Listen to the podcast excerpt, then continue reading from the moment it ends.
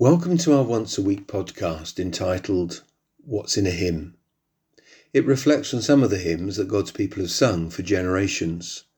Today we reflect on the hymn Stand Up, Stand Up for Jesus. This hymn was written by George Duffield in 1858. He was a pastor of a Presbyterian church in Philadelphia, the United States.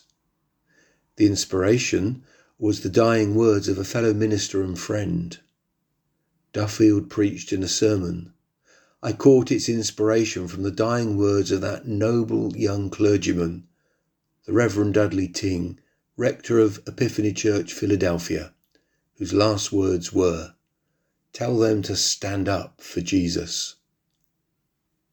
The hymn echoes the Bible's call for Christians to stand up and serve the Lord. It calls us to stand up, put on the gospel armour, and serve Jesus courageously. The picture of Christian service in this hymn is one of soldiers who make a stand for their cause and are prepared to suffer for it. So, as verse 1 begins, Stand up, stand up for Jesus, ye soldiers of the cross. Lift high his royal banner, it must not suffer loss. Here is surely echoed 2 Timothy chapter 2 verses 3 and 4 which describe Christians as soldiers who are prepared to suffer for their cause. They're not entangled in the affairs of everyday life, but live to serve the one who enlisted them. The Bible is clear that the church must continue to soldier on until Jesus returns and has the final victory over Satan. The final victory is spelt out in Revelation 19, verses 11 to the end of the chapter. The hymn puts it like this From victory unto victory, his armies shall he lead, till every foe is vanquished, and Christ is Lord indeed. Verse 2 begins with the same theme We are soldiers of Christ. Stand up, stand up for Jesus the trumpet call obey, forth to the mighty conflict, in this his glorious day. We are then in verse 2 introduced to the fact that we have an overwhelming enemy. Ye that are men now serve him against unnumbered foes. The Bible describes three enemies the flesh, the world, and the devil, and this is an overwhelming enemy in human terms, too numerous to count.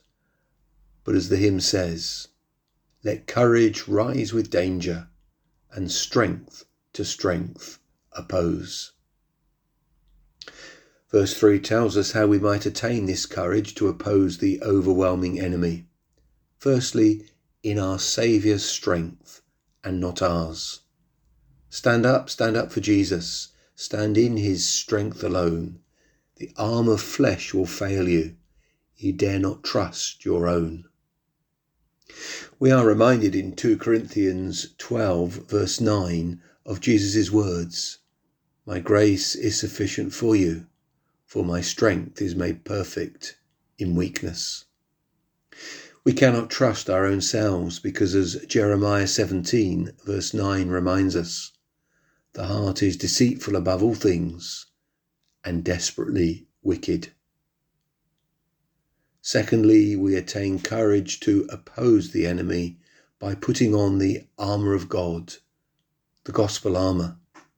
Put on the gospel armour and watching unto prayer, where calls the voice of duty, be never wanting there. The gospel armour references Ephesians chapter 6, verses 13 to 17, which instructs us to put on truth, the breastplate of righteousness, the gospel of peace, the shield of faith, the helmet of salvation, the sword of the Spirit.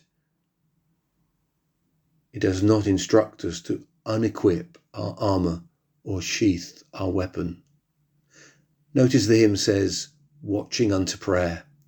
This echoes Ephesians chapter 6 verse 18.